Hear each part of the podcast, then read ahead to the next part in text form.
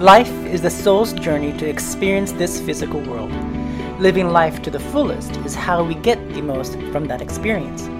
Join me in my podcast and YouTube series to explore the soul's journey and our connection to spirit. Hi, I'm Kennedy Morgan, spirit medium, and welcome to Hello from Heaven. Hello, Vicki. Happy Monday. Good afternoon, Kennedy. How are you? And yes, happy Monday. Happy Monday. So, um, what did you end up doing uh, in during the weekend after I saw you? You know, I just chilled. I've got this. That's why I got this raspy, horsey voice thing. Uh-huh. sexy. Um, I just can't get rid of it. So it's I just chilled and tried to get. Um, I feel okay, yeah. but it just wants to linger along my throat. So just chilled and had a, yeah, a good relaxing afternoon. This thing is going around. It's like I feel like everybody is sick you know? Um, yeah and even in canada i've heard lots of people the same. It's just north america everyone's getting it. You know what I, I when i first had it maybe about three weeks ago i started getting a scratchy throat and the next day it was really sore. So i just gargled for three minutes a day with um, uh, mouthwash. I know you can supposed to gargle with salt too um, but i gargled with mouthwash and it went away in like three days.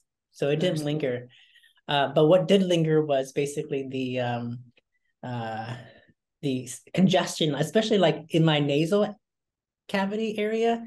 Right. Um, and in my throat, like the phlegm, but that was really it. I didn't really get it too bad, which was which is good because I I hate being sick. no, me as well. I did do the salt remedy remedy, mm-hmm. and last night I went and bought all my little manuka honey and a bunch of different, you know, ginger and lemon and water, and just trying yeah. to yeah yeah. So today uh, we have a special guest.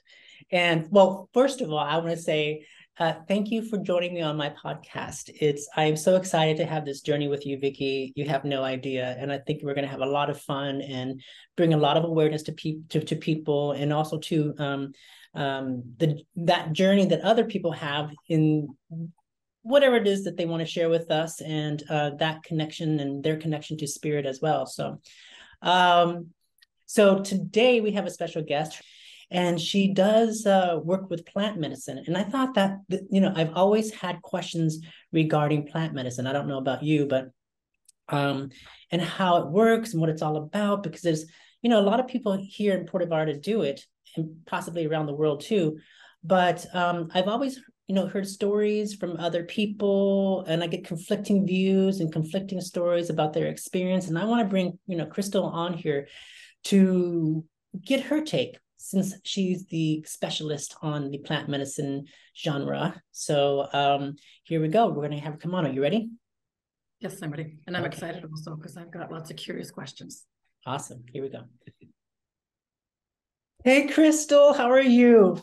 Hey, I'm wonderful, Kennedy. Nice to see you. Good. You look amazing, by the way. But then you always do. So thank you. Yeah. So I, I want to introduce you to Vicki. Vicki is uh, my co-host here on the podcast. And we wanted to have you on today just because one, I haven't talked to you for a lot for a while. And two, I want to see what's going on with you and catch up a little bit. And then also talk about your work with plant medicine. Okay, sounds good. Uh, but first of all, how's your new place? Oh, we're loving it. It's absolutely wonderful. Yeah, I was yeah. I was walking by there the other day, going to a to a reading uh, myself, and I was like, "Oh my god, I should come in and visit," but I didn't really have time. So, and you and you probably weren't home anyway. So now, now, right now, you're doing some you're doing some work out of your your house then. Mm-hmm. Yes, so a lot awesome. of the ceremonies are hosted locally. Um, mm-hmm almost all of the work is hosted here locally, apart from the retreats. Okay. Well, why don't you tell the audience a little bit about who you are and what you do and and all the good stuff that you're creating in the world? Yeah, my name is Chrystal, and I'm the proprietor of Healthy Healing Goddess. Um, so basically, I work in all different modalities of plant medicine. So anything from transitioning people to a more healing diet, helping them get off some of the pharmaceuticals and turn to more natural uh, supplements for them to support some issues that they may be having, mm. all the way through the scale of work with entheogens. So, working into deep traumas with mm. um, sacred plant medicines. Mm. Now, how did you get started in that all that with all that? Um, I've always been really drawn to the natural way of living and um, plants and utilizing food as medicine. Um, but it really took a pivot in 2017 when I was I got very sick and was hospitalized for four days here in Vallarta. Oh wow! And so that was a big turning point for me, and um, it was due to some toxic mold exposure, and I had an internal fungal infection that was affecting my organs. So it was a very serious thing. And when I went home and I was in this recovery mode, you know, I was doing a little bit of yin yoga and really just kind of online and searching for things to assist within my healing. And this is when ayahuasca really started appearing to me. Mm. And I couldn't even tell you the first time that it came about, um, but it was just this thing that kept happening and it kept popping up. And I said, okay, there's something to this. And as I began to research more, it was really looking like something that could really help me to both heal physically as well as emotionally and spiritually. So that is where my journey really took off into mm. the medicine work. Okay. Now, um, is there a qualification that you have to have or courses that you have to take? Or, I mean, I don't know, because I, I, I, this is why I, I wanted to have you on the podcast because I have so many questions. I've heard, I, I've hear, I hear so many different, you know, viewpoints and perspectives and stories. And sometimes it's conflicting and sometimes it's really good. Sometimes it's, you know, people's journey is not that great, or maybe they don't have a, a great of an experience with it. But, um, uh, so I wanted to have you on the podcast just to kind of sort of clear all that for us and for our audience as well, because you never know. I think there's a lot of people. I know Vicky and I talked about it uh, yesterday and this morning too as well, about how people might want to have this experience, but they just don't know. Number one, who to trust and who to go to to have you know a plant medicine type experience. Number number two, um, what that experience might be like for them and what to expect in that experience. And then number three why would you want to have you know ayahuasca experience or any or you know go with plant medicine in general? So um but first i want to know like what did you have to take courses to learn about this? Or was it just something that you picked up or learned from other people uh, or yeah learning uh learning plant medicine is a little bit different than the natural path of of learning other things um there's no like set course, although there are courses on shamanic practices and things that can enhance your practice. Um, but it's really truly about having that innate calling. Um, a lot of people speak of a calling to work with the medicine, and that is truly what happens. Um, before I went and sat my first experience with ayahuasca, I was feeling this calling that there was going to be something within my future, within the path, within sharing this medicine. And after I had that first experience, it was clear as day that yes, I need to have this within the realm of my path and my work because it was such an incredibly pivotal and impactful moment for me um, that I knew that I needed and wanted to share that with other mm. people healing as well. Um, so you don't actually go and you take a course, but what needs to happen um, is that you study under a shaman or under mm. a healer or someone who's been practicing the medicine for a long time. And so, you know, I know there are other people that go out. You can, you know, a lot of these medicines are available online now, and you can just go out and buy them, and all of a sudden they're serving this medicine. And it can be dangerous. People can have bad experiences within that realm. It really needs to be something that is respected and honored and followed by a tradition. So I studied for years with a local shaman and consulted with a shaman in Peru that I had worked with prior. Um, the shaman in Peru was a third generation healer. Uh, he has been working with the medicine since he was eight years old.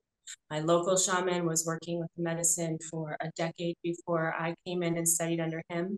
And they have to approve you to begin to internship, so to speak, and mm-hmm. study medicines under them and feel that you truly have that calling mm-hmm. to the medicine and to to sharing. So it's a lot of um, apprenticing work um, and serving and serving for the medicine and serving under the other healers to learn the path.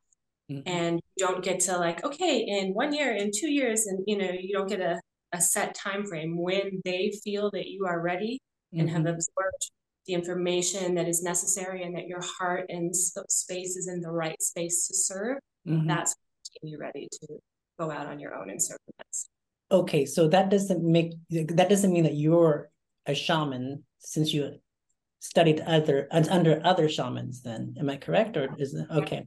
yeah. Okay and you know it's interesting because i i think we discussed this at one point something on facebook where someone said something to the effect of how um, plant medicine is a sacred medicine and, and it's it's a native or like it's sacred in terms of being native to the country right? And i found that post kind of funny because i, I was thinking to myself well it, that plant grows basically around a lot of the indigenous regions of the world.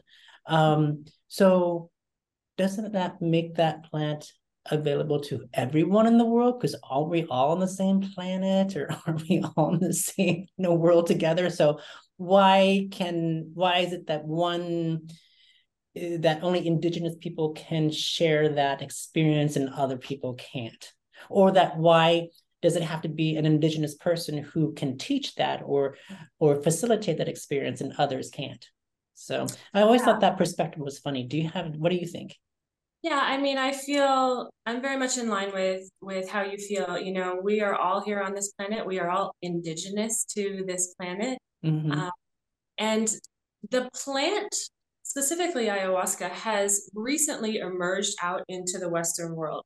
So many years ago, um, the shamans and the tribes of the Amazon, when people would come to them or tribe members would come to them for healing, the person seeking the healing did not take the medicine the shaman drank the medicine and journeyed for them and found the traumas and things that were needed to be healed and healed them on a spiritual level.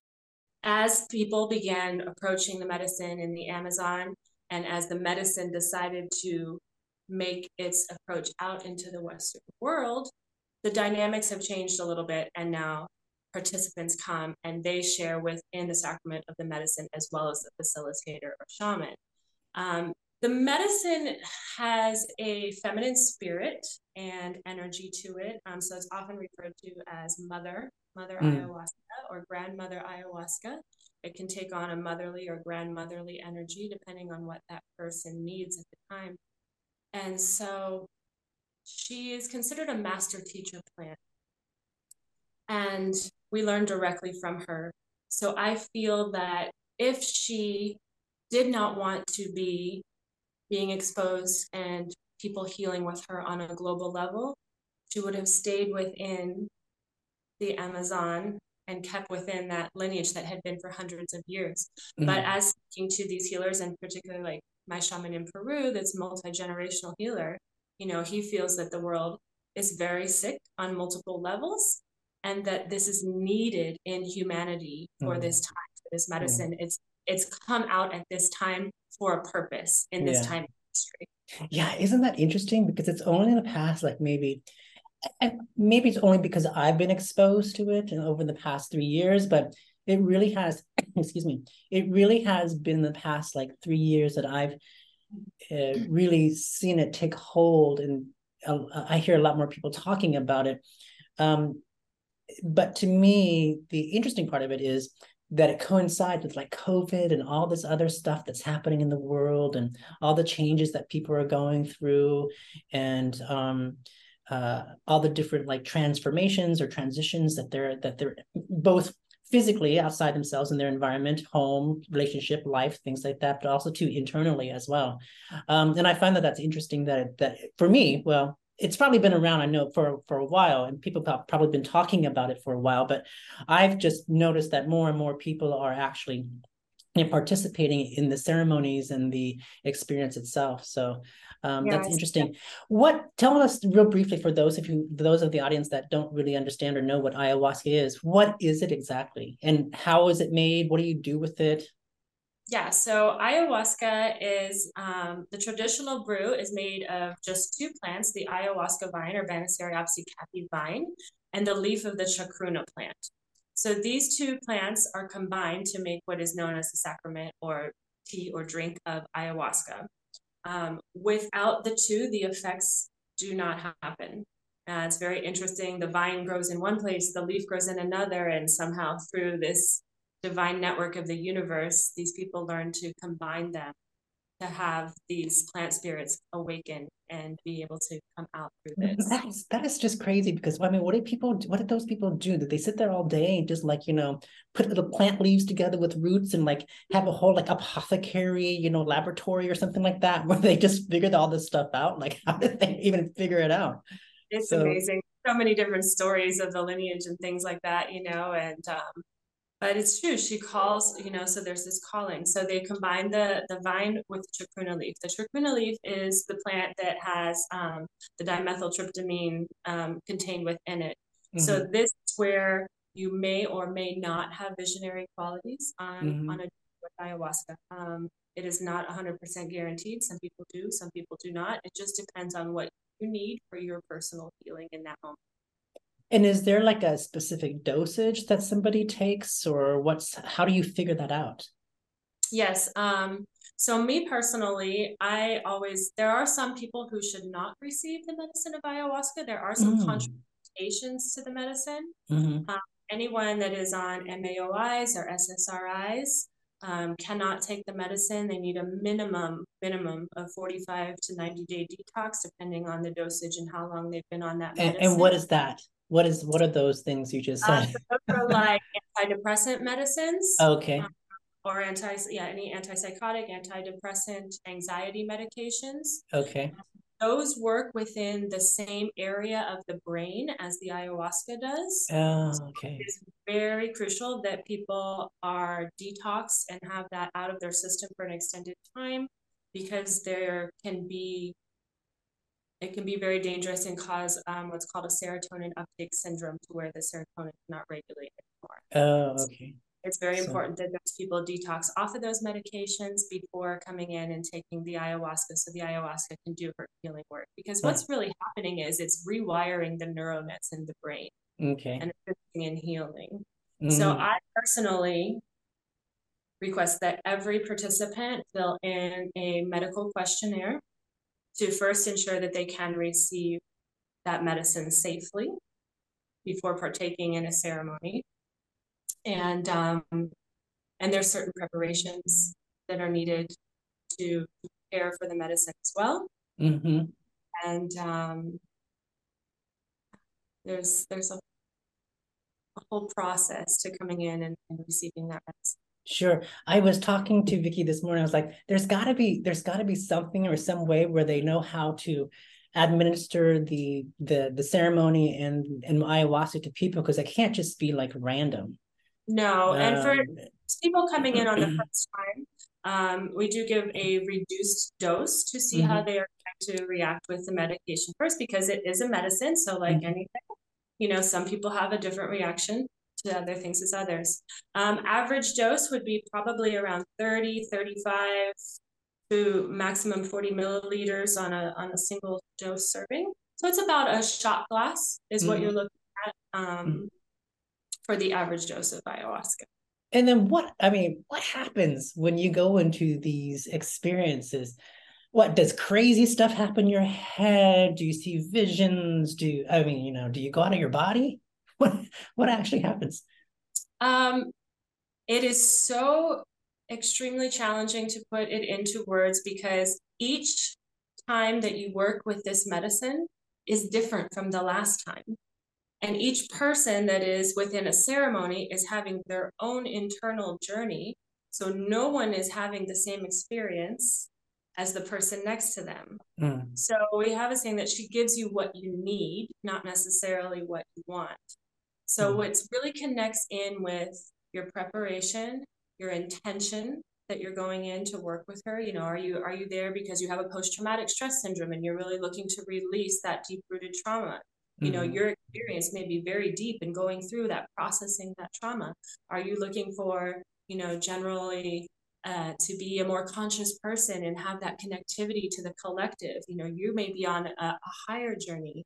You may be cleansing physically and purging and processing so that your body can receive these energetic messages in in a more clear way so there's not um, a box description that i can give you as far as what your experience may or may not be mm-hmm. people may have visions, some people may not have visions. The only thing that I can share is that it is compared to one sitting one ceremony over the course of one night is compared to about eight years of normal physio talk therapy. Mm-hmm. So you're going to have this monumental shift in your thinking, in your knowing, in your understanding over the course of that night to the following morning. So it's definitely a life changing experience. It just is variant upon what that is and what's important and what's needed in your life. Mm. Wow. That's so interesting. How many days or um, do you recommend, Chrystal? Like, is it a is it a one time um, process? I know it's usually like six to eight hours, but what's your recommendation for um, someone doing it? Wait, it's yeah. six to eight hours. Well, okay, so it's it's com- an overnight complete. So we start around nine o'clock evening, and it. And sorry, sorry it's overnight. oh my god. Okay, okay sorry. I know. I well, you know, I see. I don't know that much about ayahuasca or plant medicine for that matters, but I always thought it was like maybe just a couple hours. yeah, it's traditionally held through the course of the entire night. So we start around nine, take the medicine around 10, 10 30 and um, after a couple hours, usually around two hours, they'll have an option to take more medicine should you feel that you need to or would like to go deeper with the experience. Um, the medicine ceremony, you close down when the sun comes up.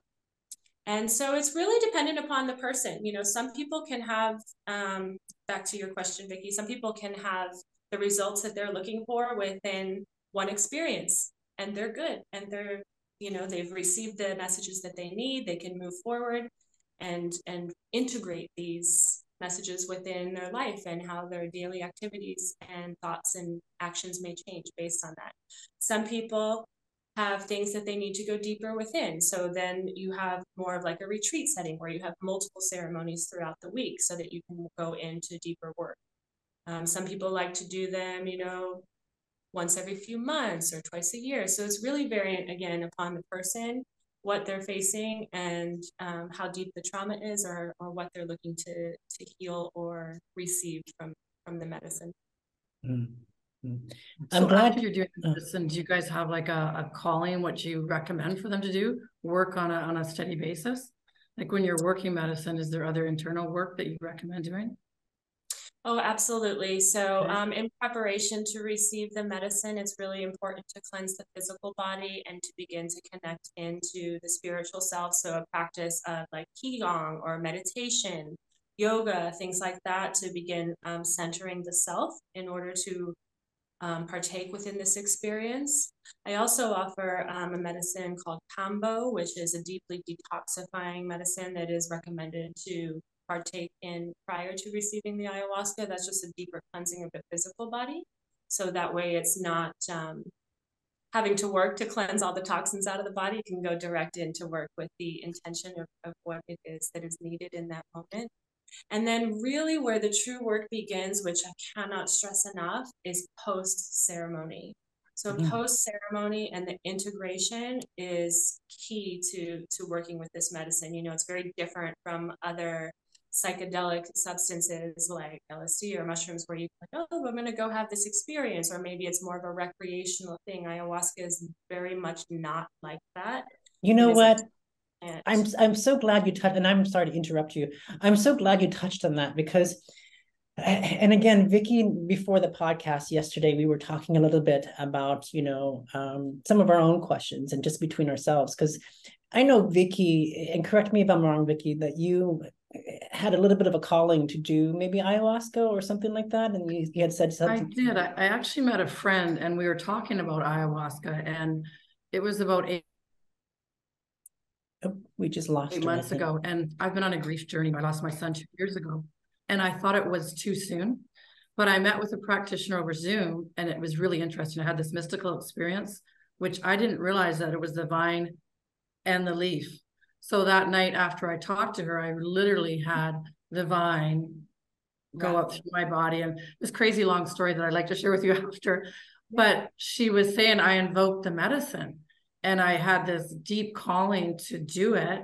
But I was leaving on in 10 days to go to Europe with my husband. And I literally wanted to go to Oregon. And I was like, it was everything in my power holding me back not to go. Mm. Um, and I ended up at the last minute not going. Mm. Uh, but when you say that calling, it was so profound um, and mystical. And like, it was like I was having a, a journey also. So it was like I was having an inner journey experience. Yeah. So since then, I've been really, really fascinated. Mm. Um, mm. And that was my other question to you is recommending, like, I've been doing my grief work on my journey. Um, and these last six months, um, I've been doing them more in a humanistic way. Mm-hmm. So I think I'm kind of ready for this next level. Do you work with with grief with people going through the grief journey on the in the medicine with the medicine? Yeah, absolutely. Um, it's an excellent tool to help in coping with grief, post traumatic stress, anything like that. Um, I will tell you though that um, you know you had that call and that was beautiful and that was that awareness but it didn't happen because it wasn't the right time she knows when that right time is and that's when it will happen for you yeah and you're 100% correct and i knew i still that grief was still too deep within me i'm bringing it more into my heart now and she knew it wasn't my time um, i felt that 100% and i was so excited um, at the time i literally was going to you know think about not going on my trip with my husband and meeting him there. That's how strong the calling was. He doesn't know this. So when he listens to this podcast, oh, hopefully it doesn't get you in trouble with your husband. No, it won't. Um, uh, but at the same time, that's where I was going to ask you with, you know, I, I think we always are doing our grief work through our journey, but there's probably a time that um, she'll invite us in to explore that with, with, with the medicine. Absolutely. Yes. Um, and like you said, you know, you knew that that was a protected thing. Like you were very excited, but in retrospect, she was protecting you because you weren't set in that space to where you could come in with that lovingness and that joy. And those two words, you know, are so, so powerful to utilize within the ceremony to be able to connect in with the love and the gratitude um, is tremendous key in working with this medicine because if you come in with a very anxiousness or uh, fear, you know, of course, whatever vibration we're putting out is matched. So I always meet with all of my participants prior to ceremony and do a little bit of guidance with them, get them to know each other so that that comfortableness and that bond begins to form, and then guide them into how to work with the love and the gratitude once the medicine begins setting in to be able to connect into that higher vibration so that they can truly tap into the magic and the love of the medicine versus a fear-based response or reaction. Mm-hmm. That excuse me. That is such a such a i think a really good point to make there because i always feel that whatever you go into whether it be ayahuasca or going into a new job it doesn't really matter. When you go into it fear based or with anxiousness and there's a difference between being excited and being anxious right sometimes it's the same it feels the same but when you go into it with lower vibrational set points or mindsets um, I think that sometimes it, it it it creates resistance, you know, in order for you to really be able to get the experience that you want to get out of the new job or the ayahuasca experience for that matter. Um, let me i don't know how to ask this question without sounding like an asshole. Um, but um, uh, i find that a lot of people especially here in puerto vallarta talk about the ayahuasca experience or the or the plant medicine experience particularly mushrooms and maybe even the what what do you call the the, the frog? Uh, uh, bufo. okay and so and i feel as if some people use it as a crutch um plant medicine as a crutch to kind of to just escape versus like actually doing work within themselves or or work within the, the spirit or the emotional or mental aspect of things. Is has have you seen that or is, has that been your experience or you know what are your thoughts on that? Yes i have seen that. Um as with anything people can have an addiction to anything right? True. anything that allows them to escape, whether it be an addiction to work, addiction to a substance, you know, addiction to whatever insert insert activity there. Um, the plant medicines, I, I have seen that as well, um, where people get you know, they don't want to come back. They're in this mystical experience, they're having this spiritual revelation, and, and they don't want to come back to the reality, to this world. Um, and I would say that this is where the integration and the guidance really comes in because mm. if I see someone that is getting within that, it is my responsibility as a practitioner to bring that into their awareness and to ask, know, are you truly seeking this for healing? Or are you just escaping because this is about healing, not about run, you know, escaping something. It's about going into it so that it can heal and pass. I love that. Yeah. I love that. to be, I feel, I feel very much resonant that it's extremely important to be a teacher. If you are going to walk this path and serve these sacred medicines, that innately you take on the role and put on the hat as the teacher because people are not educated about these things. It's new to the Western world. And, you know, from, you know, the 60s and 70s, it was just like a recreational thing of psychedelics. And as we begin to work with these sacred plant medicines, and especially the deeper ones like the bufo and the ayahuasca, you know, it's critical to teach people about them and how to work with them going forward versus just giving them a medicine experience and that's it. Yeah, we were talking. we were talking about that yesterday with Marg, Vicky.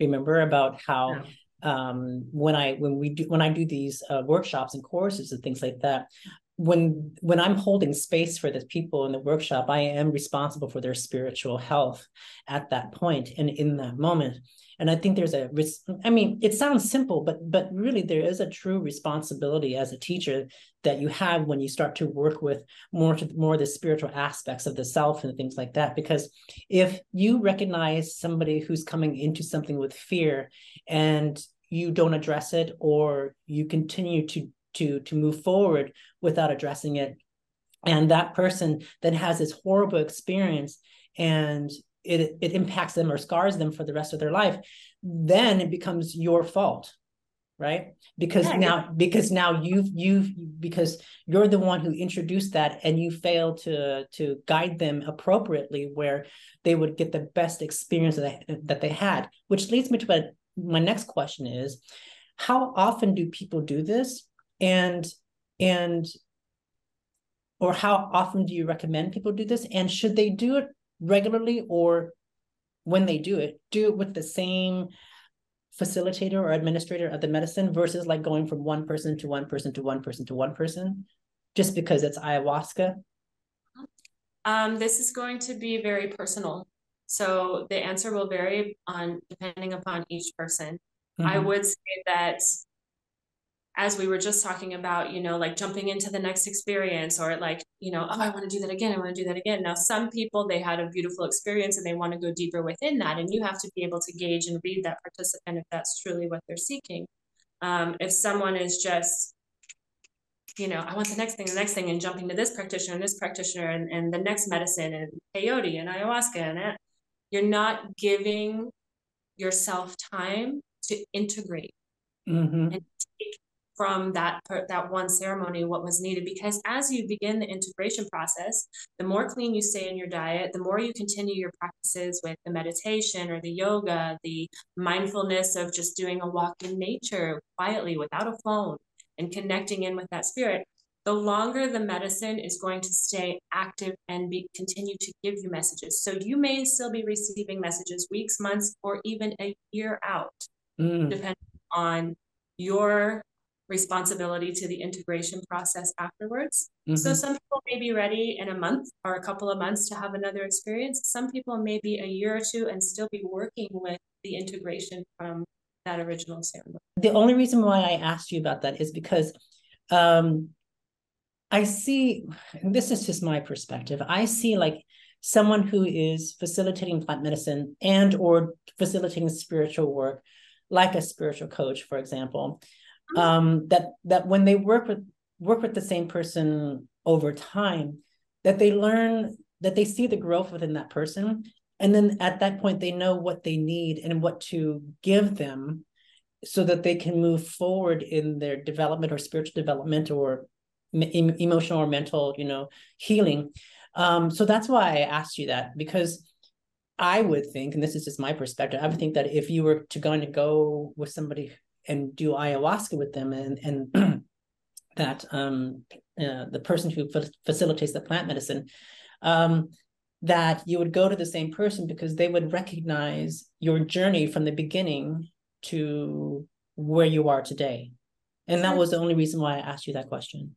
Yeah, that can definitely be a tool that is beneficial, um, particularly for the participant, because as you continue to go into these deep experiences and we have the integration circles following, you know, the layers of the onion, so to speak, are coming off and mm-hmm. you know that path and you understand where they've been coming from. So, right. yes, yeah, so it's easier to continue to guide them. Now, at the same aspect, I would definitely say that Puerto Vallarta has a transientness of it and sure. people are in and out. Um, so again, I teach them what to look for in other facilitators, what they should be asking for, what they should be doing for preparations for integration, so that if this person is on a passing through experience and they are called to work with medicine somewhere else, that they have the tools to, and their checklist to go, okay, is this going to be right for me? And truly feel if that person's energy resonates with them.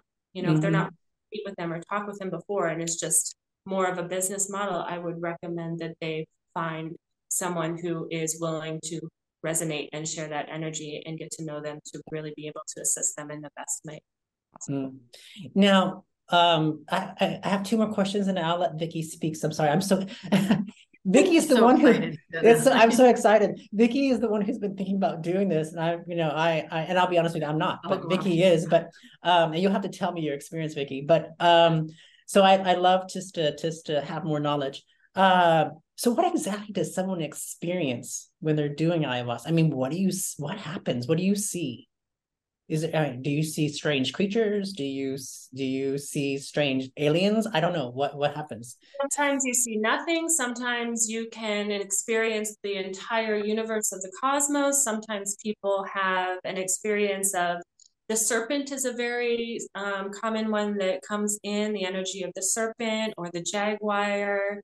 Um, a lot of, but I would say almost across the board, no matter what you're experiencing, may that be a visual or a physical or an emotional or a spiritual experience, you're gonna feel that feminine energy and mm. that support from her and possibly even her speaking to you in a voice um, so that feminine guidance is is like the main thing that you will I can almost say across the board, most people resonate with. Resonate with. I I and I was listening to another podcast. I think it's the Joe Rogan Experience yeah. podcast. Do you ever watch that show?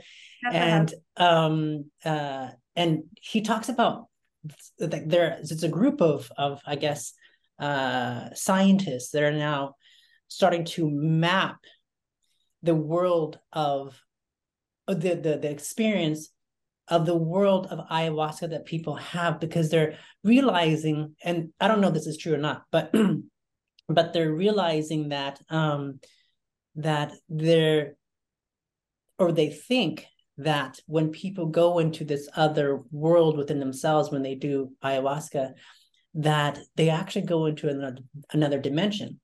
And so when they so that what they're trying to do is they're doing these experiments with people who are volunteers basically to go through the ayahuasca experience and then they come back and describe their experience and who they meet or you know what they see things like that and interestingly enough and what from what i understand is that they are now realizing that that there are very similar yes. or the same entities spiritual mm-hmm. beings experiences that people have in this dimension or in this world which is unusual because the psyche of an individual from one person to the next is completely different. Yes. So yeah. why is it that we are ex- that people are experiencing the same type of entities, spiritual beings, experiences, places, things like that? And so they're starting to realize that maybe there's some evidence or some proof that when we have these ayahuasca or when people have these ayahuasca experiences that they are actually going into the, the dimension of I don't know, the spirit world or the fifth dimension or whatever that may be um, to allow them to be able to communicate with these entities and experiences that they have on the other side. Has anybody ever told you that or have you kind of sort of connected the dots and put things together like that? It's definitely a commonality um, when people do have the visions. You know, there's a lot of fractal art, there's a lot of the jaguar, the snake, the serpent. Um, in Bufo experiences, a lot of people describe um, a pure whiteness, like the God molecule. They just have this all knowing sense, or um, the entities, um, like the alien entities. That's a very common one with the Bufo as well, like either the pure white or the. So, yes, there are similarities in the experiences. So, you're definitely tapping into a collective energy um, because it's worldwide, right? These mm-hmm. people. Mm-hmm don't know who this person is on the other side of the globe and they're tapping into similar energies on the other side and and they're having similar experiences not yes. knowing one another and having different you know having different life paths and things yeah. like that so it's just for me it's just so interesting like you know what what is beyond what we know of this mm-hmm. medicine right Gosh, and yes. it's and i just think it's incredible um uh, I always think about you and I'm like going into ceremony because you know you have such a connection with the spirit world already. I said, oh, and it would be so amazing to hear about and see what your journey would be as you already have just walking on that other side so much. Yeah, well, you know, I do walk on the other side so much, and most of my life is dedicated to to the spirit and the spirit world and things like that. And i always try to strengthen my connection. Um, but that's exactly what vicki and i were talking about yesterday. Is like you know how do you know whether you need it? Because i feel like i meditate every day and i go into this deep meditation. And we were talking uh, I was telling Marg and Vicky that Marg is one of our friends. Uh, Vicky, the, the, yesterday when we were out to lunch, uh, I was saying I so my boyfriend is in Peru. And yes. and I was in a meditation one day and I was literally sitting on my bed against the wall or against the headboard. And uh I went deep into meditation and more deeper than I normally go go. And I found myself on a motorcycle. And I looked around and I could you know I I I saw that on the side of the motorcycle where there's should be a rearview mirror, it was broken off. On the left hand side, there was a rearview mirror and it was still there. And then I looked around me and behind me on the motorcycle where the passenger, like that passenger seat should be in behind, it was broken. And I was trying to start the motorcycle and ride it. And every time I would shift gears, it would I would hear this grinding, grinding. And I'd be on these roads that are like bumpy like this. And then I thought, what the hell? Where am I? And immediately when I asked that question, I got the word Peru. And I thought, oh crap. and I realized that I was in my boyfriend's body. And so I got out of my meditation. There was other details too, but I got out of my meditation. I'm texting him like, hey, I know this sounds crazy. Just say yes or no. But are you driving a motorcycle? And I talked I talked about the broken mirror and I described the back seat and how the crunch and how he was the steering was off just a little bit on the motorcycle. And to me, I was like, I would never ride that motorcycle. It seems dangerous, right? And so he immediately texts back and says, Yes, how did you know? Like that's so that, yes. So I had this journey without even expecting it. So it happened twice. And then another time I I I saw myself and I was just I had a backpack and as I was looking at my backpack and swinging it swinging it over my shoulder, I um I saw the rip where the the the the the um, strap connects to the actual backpack. And then I saw the hole in the backpack and I saw somebody's phone hanging out of the hole, things like that. And I asked again, asked again, like, where am I? And Peru came back again. And I was like, oh crap. So then I get off, I get off, I get out of the meditation. I'm texting my boyfriend and I'm like, hey, you need to go buy a new backpack. And because the phone's falling out of the back, you're losing stuff, the strap's broken. You know, how could you like carry around this stuff? You need a new, a new one. And he texts me back, he says, How did you know? Yeah, so you're astral traveling. Or is that what it is? Is astral? But then, oh, let me give you the, give, let me give you the story. But then I thought, you know what? That's weird. But maybe what I could do is I could like just put my consciousness in like different things. Or maybe that's what it was. Maybe it's not astral travel. Maybe it's just allowing my consciousness to be or to share that space with that person for a little or bit like, right? yeah. Yeah. You know what i mean? And I, am saying this because I imagine this might be happening too in the plant medicine yes. arena yes. aspect of things. So so then I was meditating, and again I went deep into meditation. And I, you know, when you're you know the objects around you in your house, right? So I'm in meditation. I thought, why don't I just put my consciousness like in the bull skull that I have hanging on the wall, or like the um, dream weaver that I have hanging on my wall, or like the obsidian stone that's on the top of my staff, you know, leaning against the wall. So I did. Yeah. It was the craziest thing ever. When I put my, and it wasn't, it was, it, I don't know how I did it. I don't know.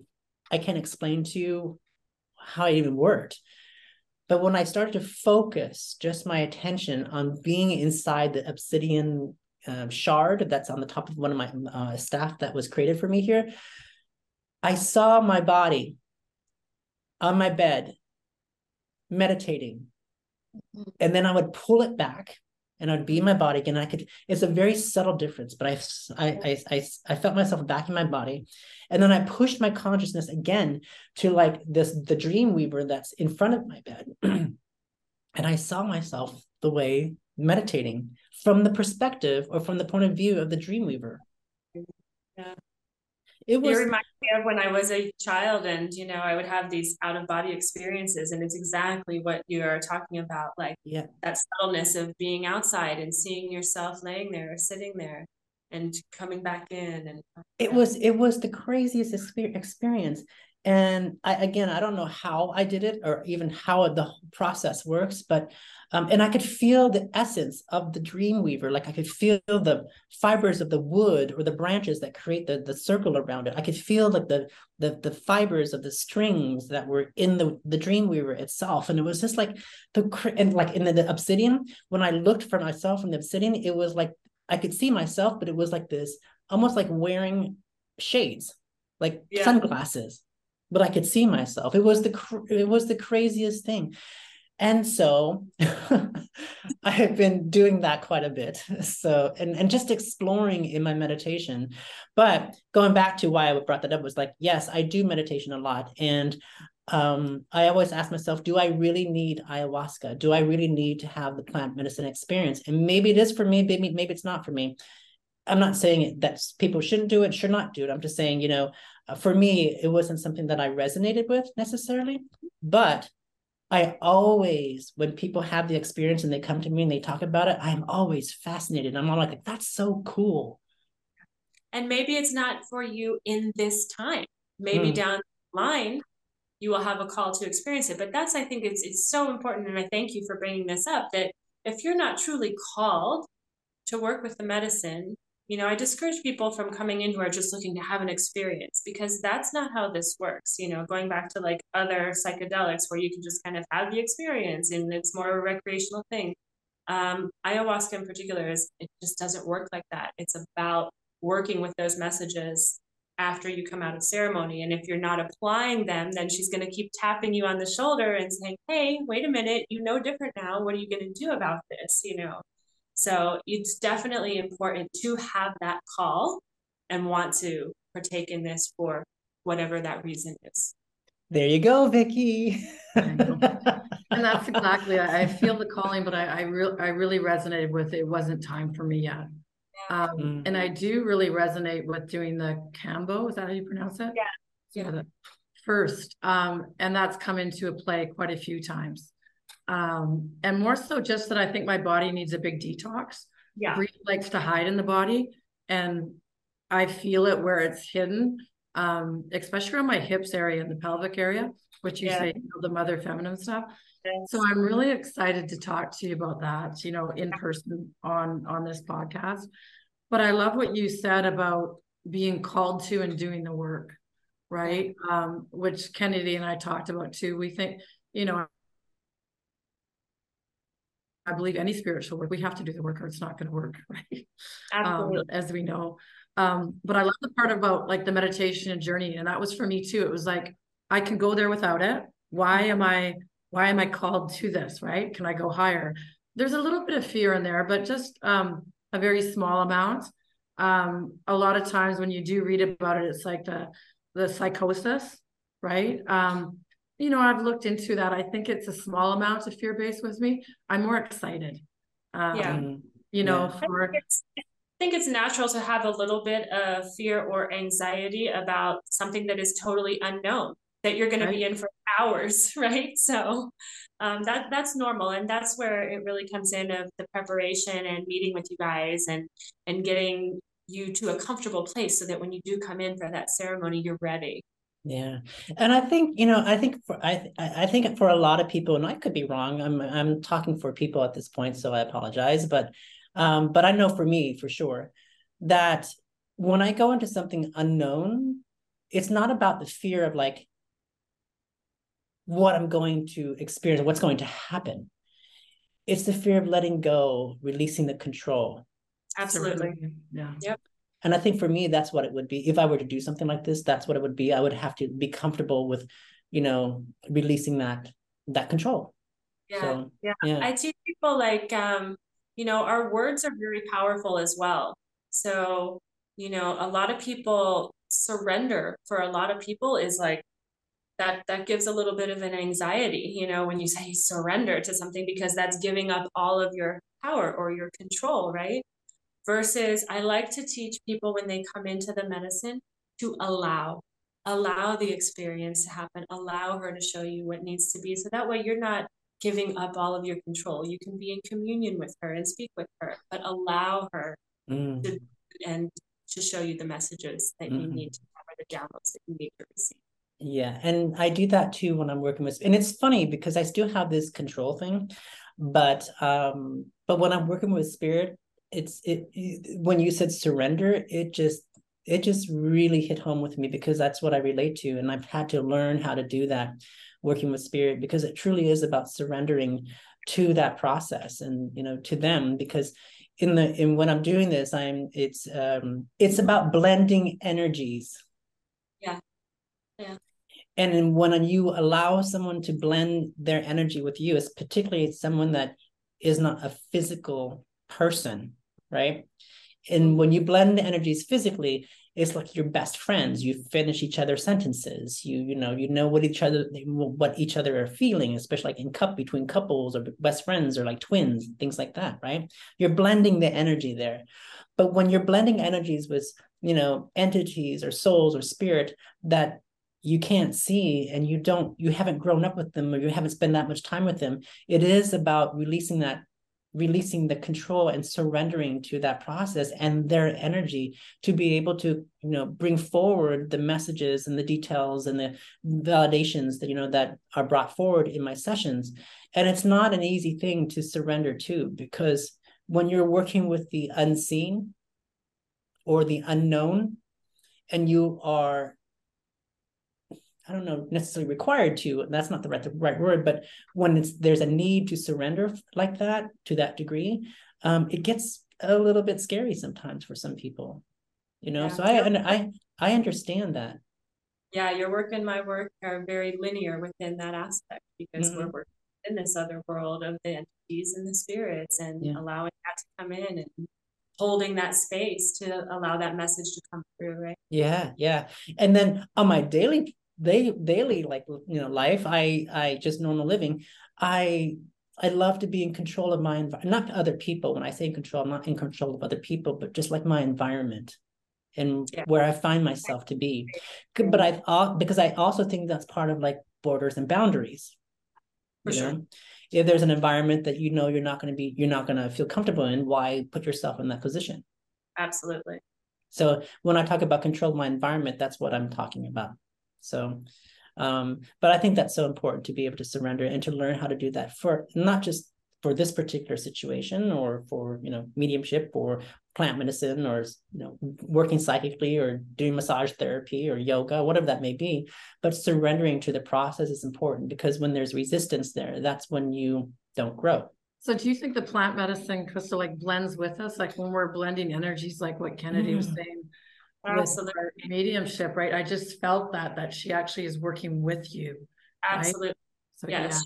Yeah. Um, um, the medicine physically will be within your system 72 hours after you take it, but her spirit stays with you and you will continue to receive downloads and messages as you continue to stay open to doing so. So it's absolutely a blending of that energy. Yes. Beautiful. So it's almost like a lifestyle, the plant medicine would be, wouldn't it?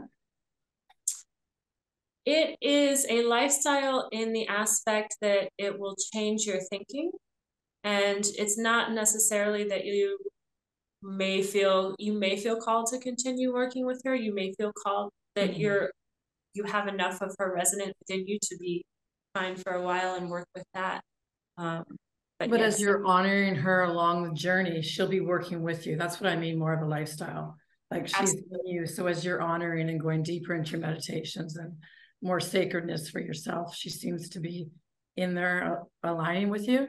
Yes, yes. You, uh, you, know, you will feel um, the heart opening, the, the expansion, you know, the morning after when we share our experiences together, you know, in each person shares their little tidbit of their journey and what they went through. And there's just this communal feeling and it's a connection, that collective consciousness collecting within us mm. and um, allowing the compassion and understanding to radiate out. Mm. And it's, it's something. And I do believe in the uh, collective consciousness. I I yeah. firmly believe in that. Um, yeah. and and I think that you know I will always say explore what feels right to you and what's in a yeah. safe in a safe way in a safe environment and do with somebody that you know um, knows what they're doing whether it be plant medicine or anything else uh, for that matter um, and in that exploration of it you know hopefully that it it, it, it do everything you can to to to really make it a good experience for yourself uh, so that you can grow from that. And, and that's, you know, that's that's why I do this podcast because I want to create awareness and allow people to expand and grow.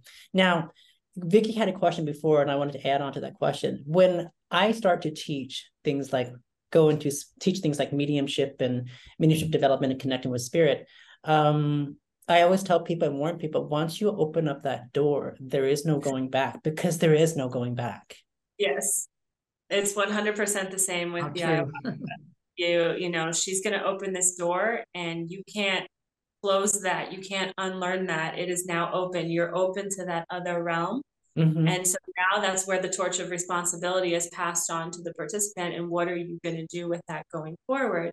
Mm-hmm. And work with protecting your energy or protecting your space or controlling the environment that you're mm-hmm. in, right? So that you mm-hmm. have that protection and cultivation of a higher vibrational energy for yourself. Mm-hmm. Because if you allow yourself to drop, of course, as you know, then lower vibrational spirits can, can come in as well. Sure. Yeah. Yeah, absolutely. When when when we allow our vibrational set points or point of attractions to drop down, you know, below the point of what I call neutrality, neutrality, um, then we're now in the lower vibrational emotional set points. And when we are in that position, um, uh, uh, we attract that energy basically yeah, yeah so and the and and then and then we start to like feel as if we're trapped in that space it becomes this like cycle 22 you know yeah. um so it's always important to be able to do that now uh are, do you have anything coming up here do you have like a ceremony ceremony coming up or do you have any projects that you're doing right now Yes, I have. Well, we just finished a cacao ceremony uh, night before last. Um, so oh, what's I, a cacao ceremony? So, uh-huh. cacao is another sacred medicine. It is not a psychedelic journey. Um, so, cacao is a heart activator. So, mm-hmm. it um, is full of magnesium and iron and antioxidants. So, it's actually very beneficial to drink the cacao for your physical body. Um, but it also creates that infect, uh, effect, just sorry, of releasing the endorphins within the body and the brain. So it is an energizing medicine, it is an activating medicine. It has been used for hundreds of years um, around the world for heart opening ceremonies. Oh, that's so, what I need. Yeah, it's beautiful. So I'm doing those um, pretty much monthly for under the full moon. So we do okay. a full moon cacao dance. Mm-hmm. And uh, a friend of mine, Dill Divine, he comes in and does a tarot reading. Oh, Dill, Dill, I love Dill. Dill, Dill will be our next uh, next um, uh, guest on the podcast. He's yeah. fascinating too. So. Amazing. We've joined forces for the full moon cacao dance. So he comes in and does his intuitive tarot and offers a guided meditation. And then I offer the uh, ceremonial cacao. And then we go out and dance on the grass underneath the full moonlight and allow that energy and that cacao to activate within the body. And it's just so connective and you just radiating and feeling that collective consciousness and that love and compassion to each other for at the end of the ceremony. So there's another one of those coming up on January 7th at 8 oh. p.m.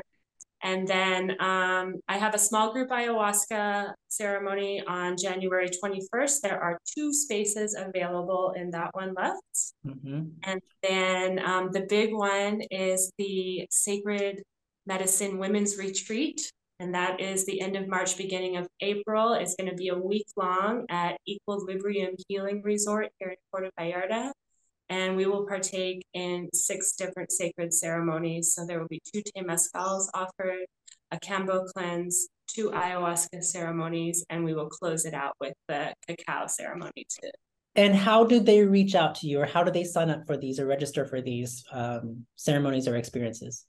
So you can go to my website at healthyhealinggoddess.com or on Facebook or Instagram at healthyhealinggoddess. Dot com. yes, and it, can they call you, or can people call you, or would you rather them just go to the go to your website, yeah, or can they text contact. you? Yeah, text. Okay. Uh, WhatsApp is a great way to contact me as well, and okay. um, all And you're also on Facebook.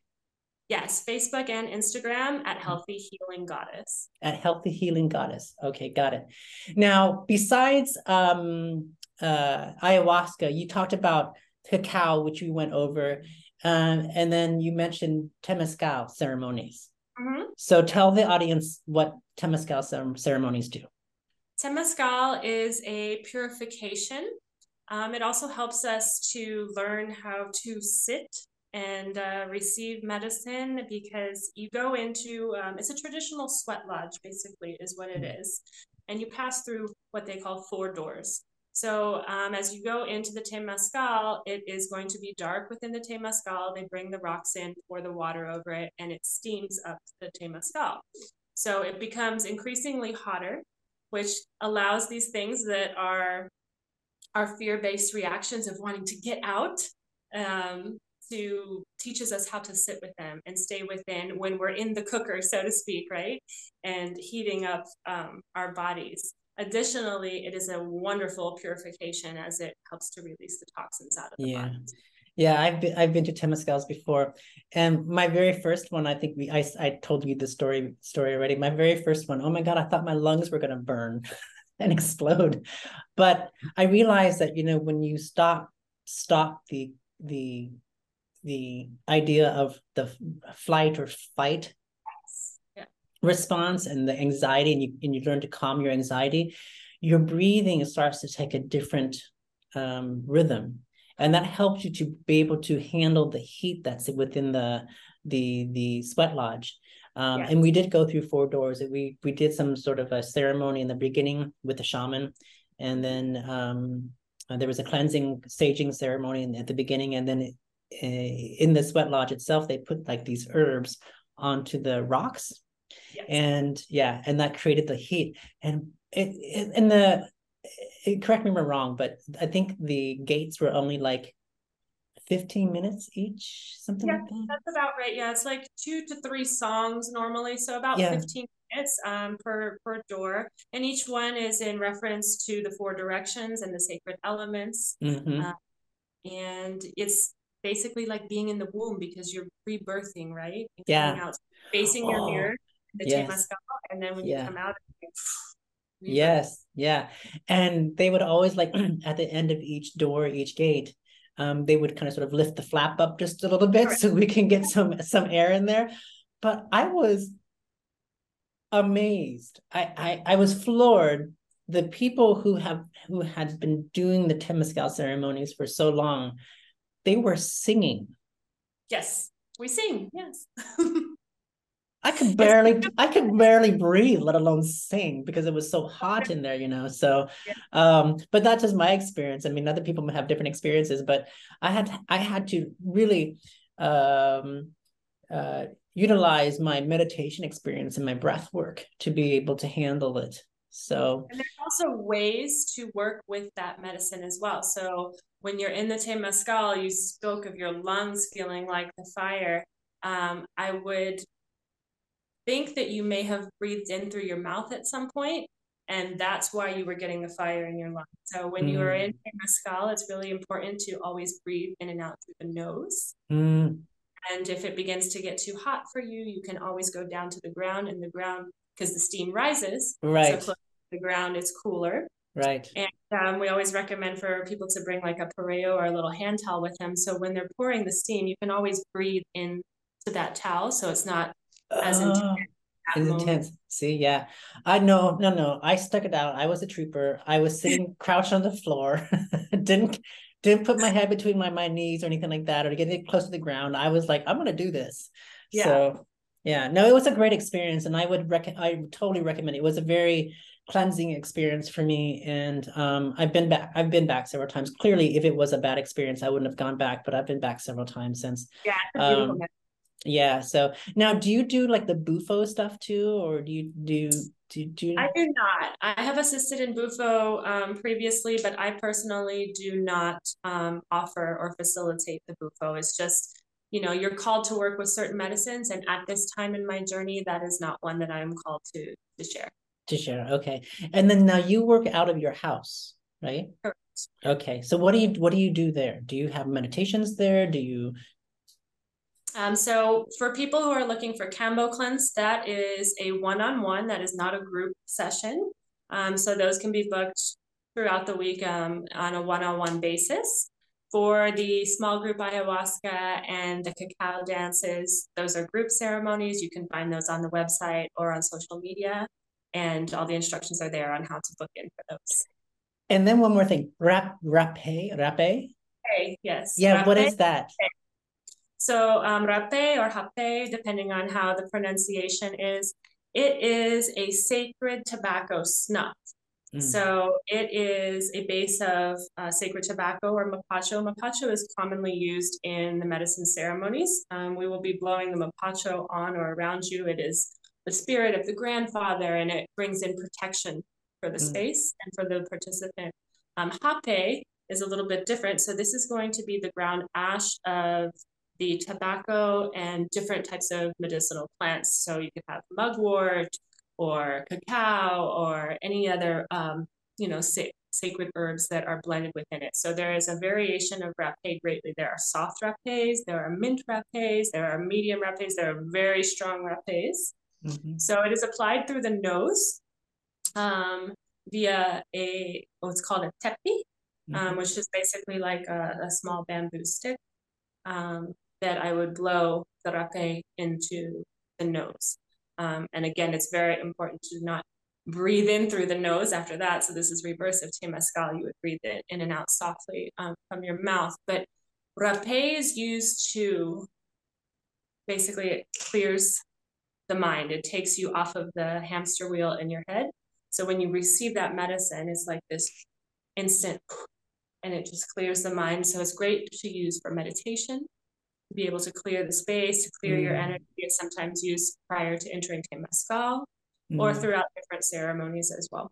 Mm. Does that include ayahuasca? Yes. Mm-hmm. Yes. Okay. So, so you know so much about this. I'm so impressed. That's that's that's amazing. Um, well, thank you so much for Vicky. Do you have any more questions for her or? I don't. You answered most of my questions, and I'm gonna um, book I, a session. Chrystal, I was, I'd love to chat with her.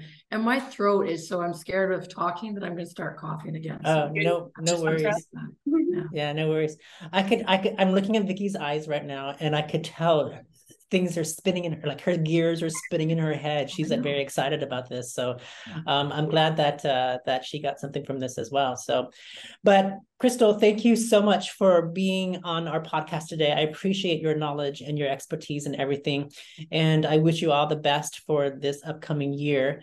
Um, and if there's anything anything that you want to uh, add to the podcast in terms of like what you're doing just let us know and we'll we'll add it towards the at the end of the podcast with like a little um um contact information type of thing. So we'll put it put your little schedule up there so so that people can know how to reach you and and what events are coming up for you. So um thank you so much for for your time and and and for spending the uh, hour with us Thank so. you, Kennedy, and thank you for having me. It was an honor to be here today. Sure. Thank you so much. Take good care, okay?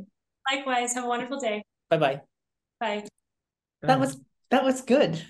Um, yeah, that was a good one. I like that. That she's she's good. She's cool. She's really cool. Did yeah. you never met her before? No, I don't think so. Okay. So she's sure. Yeah, so she's she's um uh she's one person that if i were to do do ayahuasca i'd do it with her. I i there's a trust level there that i would do.